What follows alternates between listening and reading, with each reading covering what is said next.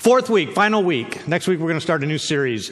Um, I can't remember the name uh, Good Choices. Uh, now, boy, it's drawing a blank now. Um, let me recap very, very, very quickly. The first week, we looked at bearing burdens. Um, in striving to achieve and to get ahead of everything and to accumulate, um, we bear burdens that were not meant for us, that weren't, we weren't meant to bear. Um, and we quickly lose hope. But when we bear his yoke of love, like the burden is so light that we can actually carry the burdens of our neighbors too. It's just this crazy thing, kind of, kind of ironic. Um, and in week two, to condemn or condone. Um, like Jesus, we don't need to condemn or condone. Because by the Spirit, God gifts us a new tomorrow, and He, he gifts the people around us a new tomorrow so that they're free from the shame of their past. So they're not condemned, but they're also free from their past that has enslaved them. So you know, condoning is kind of pointless if they're going to remain slaves. and, and, that's hope. And then, and then two weeks ago, inspiring hope. People need to see to believe. And when we risk using our God given talents and abilities and skill sets like David did, miracles happen. Amazing things happen. And, and a note, kind of a note to self your stuff, what you bring to the table, doesn't have to be miraculous. See, but when you give it to God, it becomes miraculous. You, you just got to bring what you got whatever He's given you. Um, this week, today, the final installment of our Back to Church series, we're going to ask a kind of a tough question, make some people uncomfortable maybe. What would lead somebody to trust that hope resided here at the Richland Church of the Nazarene? Just kind of want to let that settle in for just a moment the people of Richland, the Tri Cities, what would lead them to believe? What, what, actions have we taken? Inactions have we taken? Words spoken, words not spoken? What have we done to convince them that hope resides here? That they could trust and they could tell their friend, yeah, go to the Richland Church of the Nazarene because that's where hope lives. I, I know because I've been there and I've experienced it. I mean, just honestly, don't, don't, again, this isn't a finger pointing, this isn't a condemnation type message, nothing like that at all, I'm not indicting anybody. Um, it's just a question I think we need to wrestle with all the time. We, we need to ponder this question um, Does hope reside here? We're living in a day and age, and you guys recognize this. I don't need to beat this one too much. Trust and confidence in the institutions of our society are, I don't know if they're at an all time low, because I'm not old enough to recognize that, but they're, they're pretty doggone low, right? Education system, politics, economic, social system, they're, they're all right? All, all of this stuff, we, we've just kind of lost confidence. We don't trust them anymore. Even as they yell louder and louder, trust us, right? We know what's best for you. Eh, we think, no, you don't. you don't either. So, the question this morning what does the church have to offer to the modern skeptic? And it's not even a, a, skeptic anymore. I was talking with Diane, we were watching the news or something. It's like skeptics have now become deniers, right? Flat out denying it. Don't talk to me, don't talk to me, denying everything because trust has been so abused by the institution. This, again, this is a big deal for the church because we claim to know the truth. We claim to follow the truth, right? We claim to know personally the truth. So if people don't trust us, this is a big deal. This is a huge, huge deal for us. So this morning, I want to convince you that Jesus Christ, through the local church, which is, which is you guys, his body, this place is where hope is found. The local church, through Jesus Christ, is the hope of the world. But we need to do a better job dealing with our doubts, and we need to do a better job dealing with the doubts of people who aren't in here right now. Um, the problem, again, is not the doubt itself, but rather how we handle our doubts. Because we all have doubts, right? People doubt about all sorts of things for all sorts of reasons. But mishandled and unaddressed doubts, skepticisms, they lead to a lack of hope. And we can't be the place that loses hope, right? We can't be the place where somebody comes and say, "Oh, we've run out of hope. Sorry, we're dry." We can't be that place.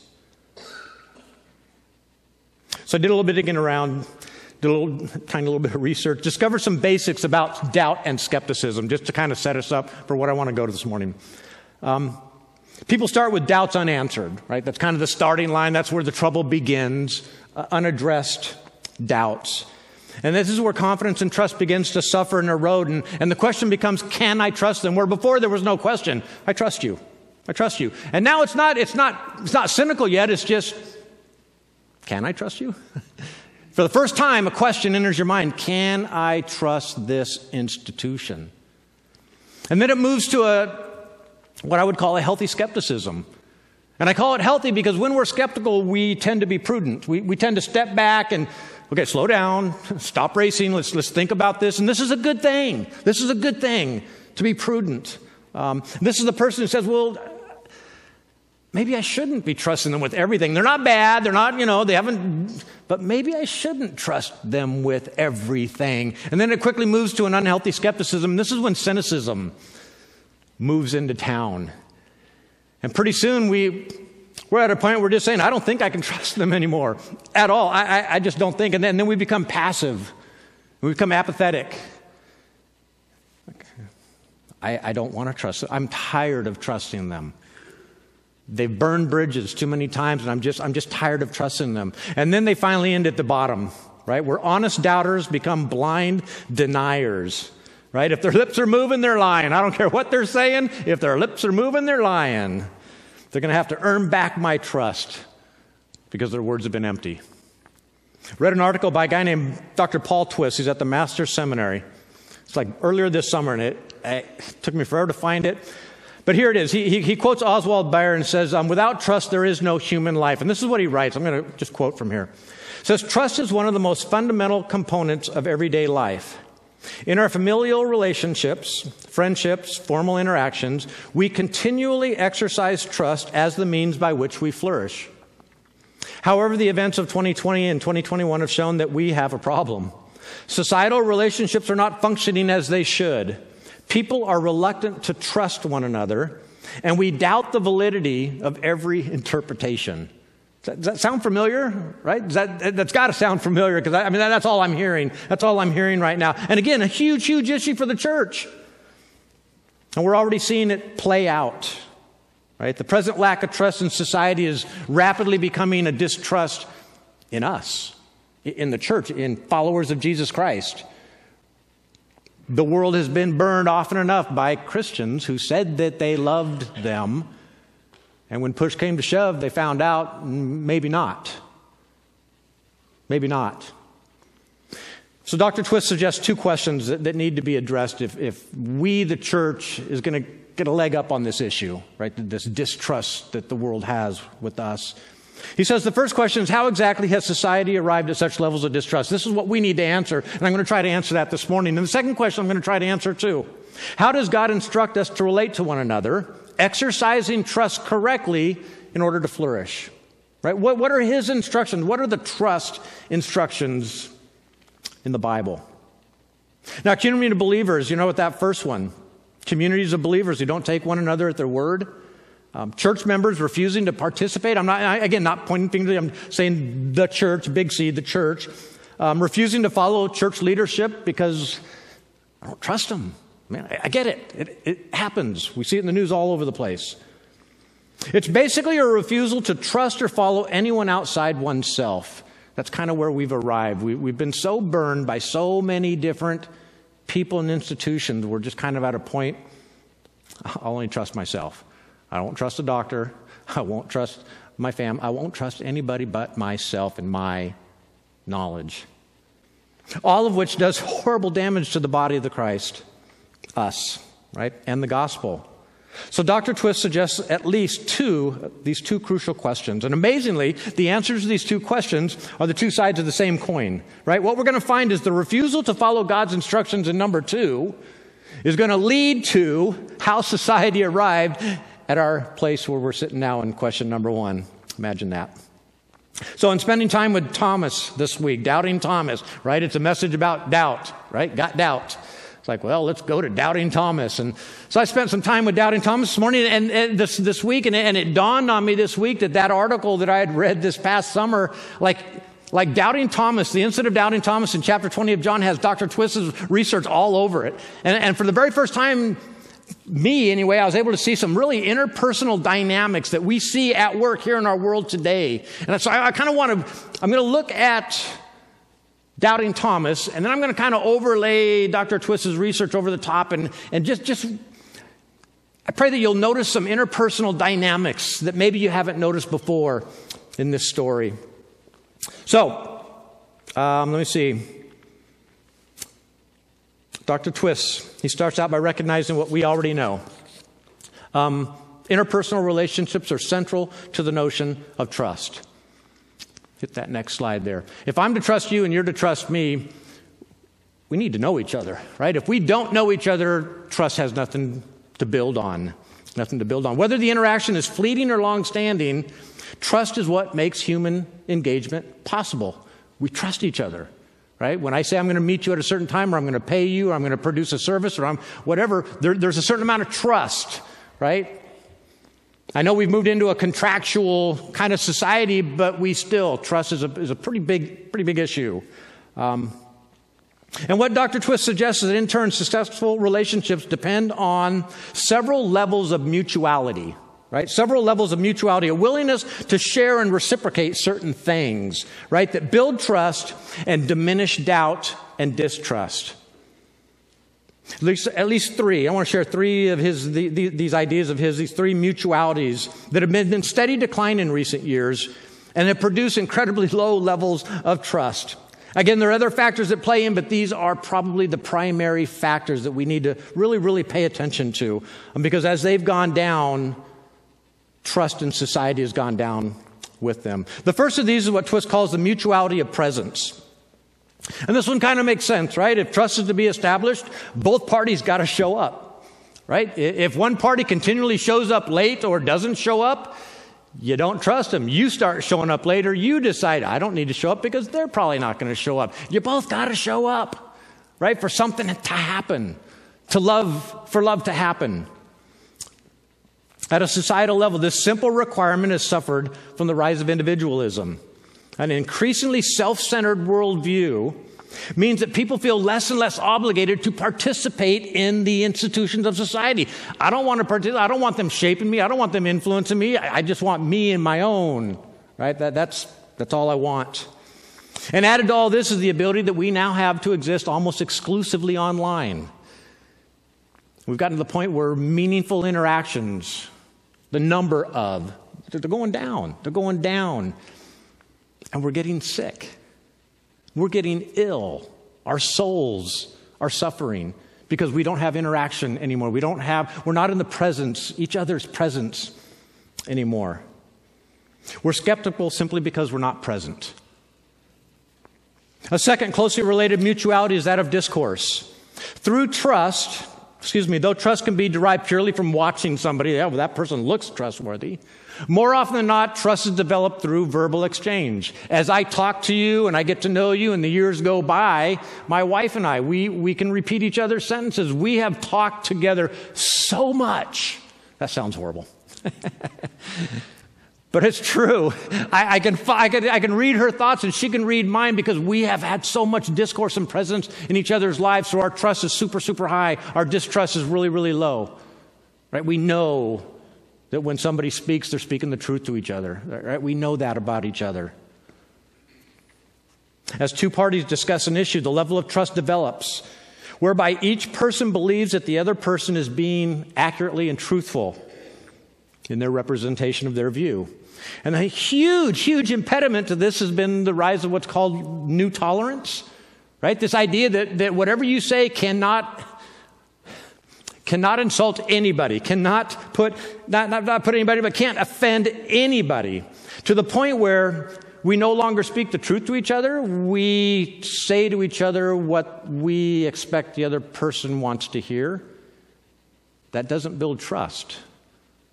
At a certain point, I'm going to be thinking, are, are you just being nice to me or do you really agree with me? I think you're not being honest with me. You ever done that? You ever been dishonest with somebody else? I don't want to insult them, so I'm going to kind of agree with them, even though they're nuts. Right? You just, uh, that's not honest. And it, and it actually builds distrust. If we can't figure out a way to be honest in love, in love. I've seen a lot of people be honest without love, and it's, it's really ugly, and I don't think that's what we're driving at here. Okay? Third, third mutuality is that of influence. Recognizing that every interpersonal relationship involves some degree of entrusting yourself to one another, to somebody else. Success becomes dependent upon your willingness to submit. Does that make sense? You have to be willing. Will, will I allow this person or this institution or this organization to shape me? Will I allow it to influence me? Or do I need to keep it at arm's length because I'm not real thrilled about the way they might influence me? Again, the result at all levels of society, folks seek less and less to be to submit and to be influenced. Right? It's circle the wagons. Have you noticed that in our, our society lately, in our world? It's a mass amount of circling the wagons, us against them. Big, big, big deal. Again, the result is just a, an incredibly autonomous society composed of individuals who are afraid of being vulnerable. They're just afraid to be vulnerable. So now let's bring in doubting Thomas into the discussion. Essentially, Thomas makes one big mistake, just, just one big mistake, but he follows it up with two really, really solid, solid moves. And, and this mistake and these two solid moves that he makes, um, Dr. Twiss's work just, it just, it makes it explode. It just, it makes it all come to life. All right, so let's start with chapter 20 of John. This is the story of doubting Thomas. Chapter 24, it starts now. Thomas, also known as Didymus, the twin, um, one of the twelve, was not with the disciples when Jesus came. Now, understand something. Thomas never lacked courage. If you go back to, uh, let's see, chapter 11 of John, right? Jesus is going to go to Bethany, and then all the disciples are like, no, no, no. They also were all the leaders of the church. They're going to kill you. And Thomas is like, let's go. I am ready to go and die with you. Like, Thomas is not a coward. So whatever, whatever you're thinking, don't, don't, don't go down that road. He's not a coward. This guy He's a committed. He's very, very, very, very committed, right? But the one big mistake that Thomas makes is withdrawing from fellowship. Because he wasn't there with his fellow followers of Jesus, I guess you call him at that point, he missed seeing Jesus. He missed out. We miss a lot when we separate ourselves from the body, regular fellowship, right? Things can happen to us within the church, within this, this space here that, simply cannot happen when you're at home. It, it can't. Right? You say, well, I'm out in wilderness and I'm, I'm, I'm worshiping God. Well, you know, that's good and fine, but there are things in here that happen within the body, within His body, that you're refusing when you refuse fellowship. And again, when something bad happens, we, we tend to shut ourselves off. We don't want to see people. But the weird thing about it is, is if we give in and, and give ourselves to people and allow them to be a part of our healing, we find healing. And the fact of the matter is, that's when we actually come face to face with Christ. So don't hide in our caves, right? Guys, I, I, know we like going into our caves. Stay out of the caves. Nothing good happens in the cave, right? Stay out of the cave. Basically, Thomas refused the mutuality of presence in verse 24.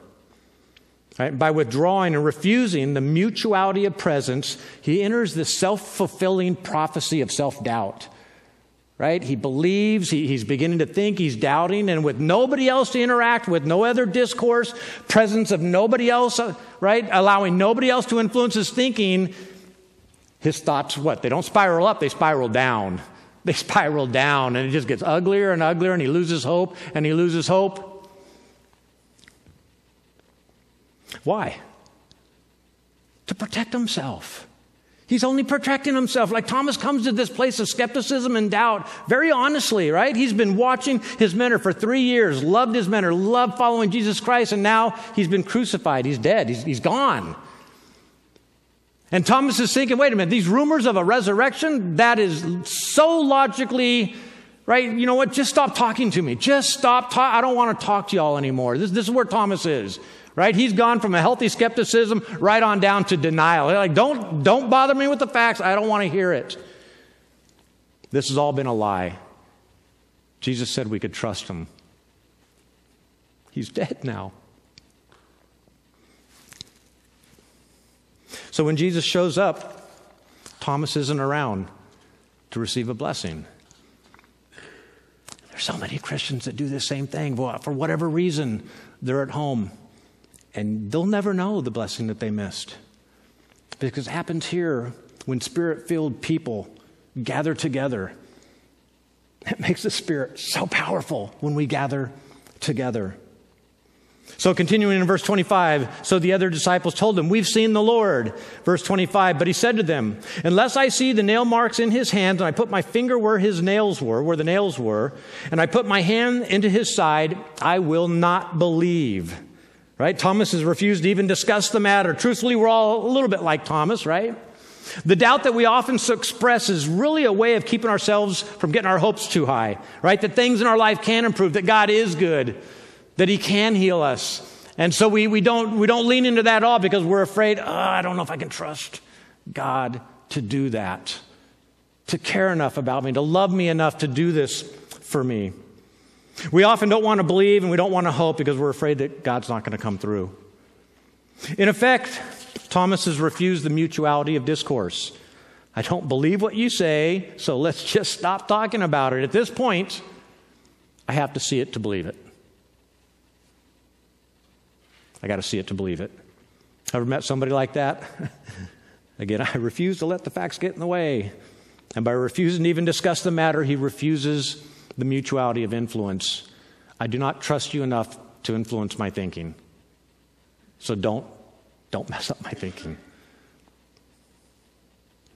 In the course of one day, Thomas has jumped from what might have been a healthy skepticism, right? I wonder if I can trust them, to flat out denial. Right? If their lips are moving, they're lying. And to protect himself from any further relational pain, he refuses to allow or permit the rest of the disciples to have any further shaping or influence on him. Now, I'm not sure at what point he changed his mind, but apparently he does. Or why he changed his mind. Maybe it was all the mutualities of presence and discourse and influence over the past two or three years with the disciples affected him. Maybe trust wasn't dead. Regardless, one week after refusing his presence and his discourse and his influence, we read this, verse 26. A week later, his disciples were in the house again and Thomas was with them. Though the doors were locked, Jesus came and stood among them and said, Peace be with you. And whom does he speak to first? Right? The one who refused to believe. Thomas, right? The doubter. Verse 27. Then he said to Thomas, Put your finger here, see my hands, reach out your hand and put it into my side. Now stop doubting and believe. Now, notice how Jesus addresses Thomas. He doesn't belittle him, he doesn't reprimand him for his doubts, right? He doesn't ridicule him for needing proof. Ah, he actually invites Thomas to see for himself. I got to thinking about this. And this is a tough question. Do we have any right or cause, and I'm going to say this for the Big C church, and I'm going to say this for us, and again, it's not a finger pointing, it's a question we all need to wrestle with, right? Every single one of us. Do we have any right or cause to respond to the doubts of a non believing community as Jesus did? Can we say this to the Tri Cities? Just think about it a moment. Have we visibly suffered for the sake of the lost in Richland to the point where we can honestly say, Stop doubting and believe? We've bled for you. We have suffered for you. Stop. Da- have we arrived at that point? It's, it's just a question. And I'm sure some of us individually, some of us group wise, we are doing that. But as a whole body, I, I, am just, I just challenge us all. We, we all need to be leaning into this. Are we willing to suffer for this community? Because this community does not trust. And it's not just because of us, it, it's our society. It's not like bagging on the Christians again.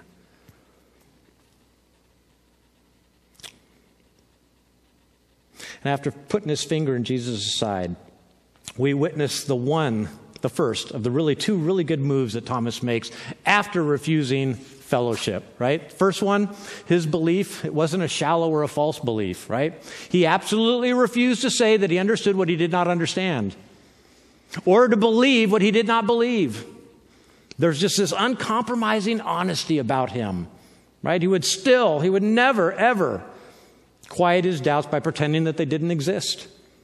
Right? He wasn't the kind of man who would rattle off a creed without understanding what it was all about. Thomas had to be sure. And that's not a bad thing unless it's unattended to, unless people ignore it, because then it goes in the wrong direction. There's more ultimate faith in a person who insists on being sure than there is in one who just glibly, yeah, sure, that sounds good. Because when times get tough, whatever was picked up easily is usually laid down easily. I don't know if you've noticed that. If you didn't think about it, tough times come, don't even got to think about it. Didn't even recognize it when I had it. The second great move by Thomas. After Jesus shows him his hands and his sides, verse 28, Thomas said, My Lord and my God. Right? His other great virtue was that when he was sure, he was sure right? He went all the way. Again, similar to Thomas when he was the only one willing to go to Bethany and die for Jesus. Same situation here, right? Once committed, he committed entirely. He wasn't just airing his doubts, right? This wasn't mental calisthenics for Thomas. You ever run into somebody like that? You're kind of in the back of your mind thinking, you know what? I don't think they want to believe. I just think they want to argue. I, I don't know. Anybody run into people like that? He doubted in order to be make sure of. He, he doubted in order to become sure. And when he did, his surrender was complete.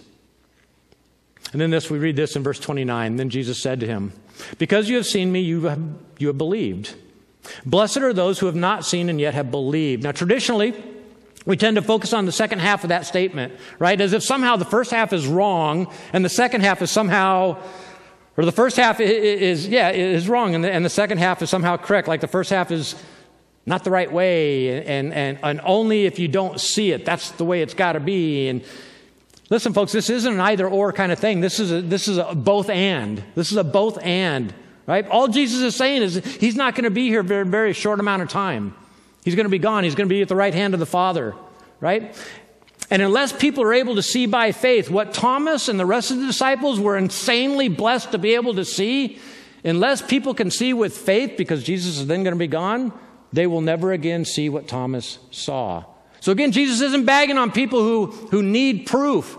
Right? He, he gave Thomas proof. He was very open about giving Thomas proofs. Not a problem at all. We need to be that way too. We need to be very open. Hey, man, we will prove it. Allow, allow us to prove it. Challenge us to prove our love for you.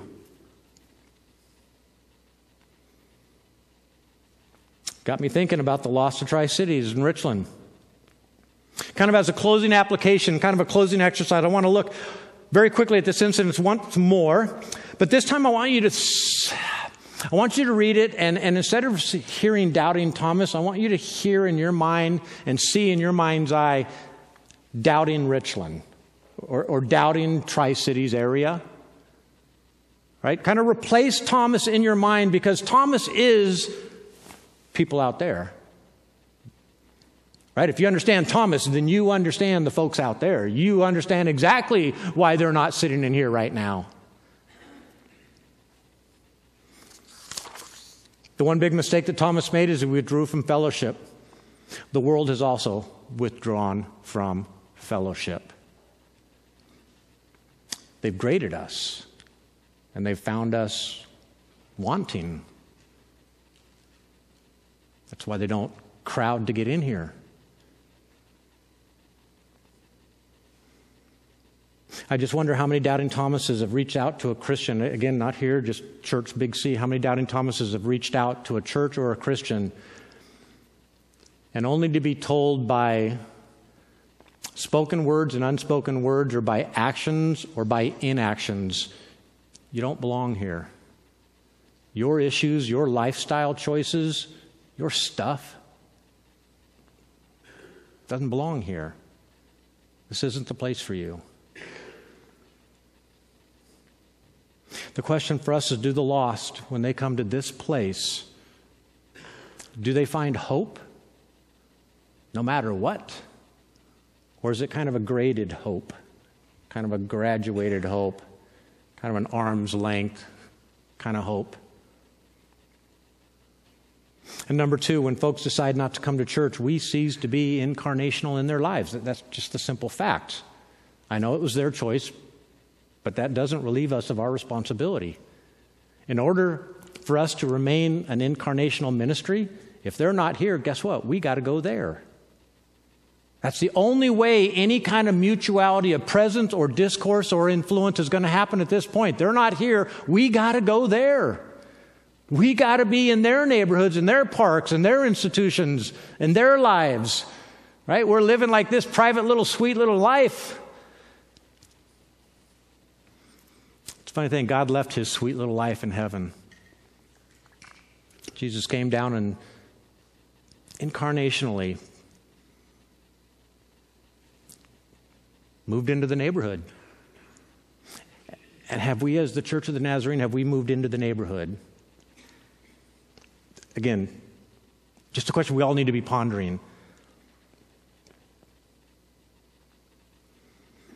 But here's where we're going to have to be really, really careful because here's what we're up against if we leave the building in order to be incarnational. Theirs isn't going to be a shallow or false belief, right? They're going to need to see proof. Too many people, too many institutions have lied to them, and they're an extremely unhealthy level of skepticism right now. They are cynical, which makes them apathetic to our message. It's like Douglas was saying, right? They're, they're defensive. They're defensive. Many folks don't just doubt the church or God, they, they flat out deny both, or at least the goodness of both. And who can blame them, right? It's just easier than getting hurt again. I'm just going to stay home. I'm tired of churches promising everything and, and nothing, nothing. They, they don't even say hi to me. nothing happens. Here's the good part of it.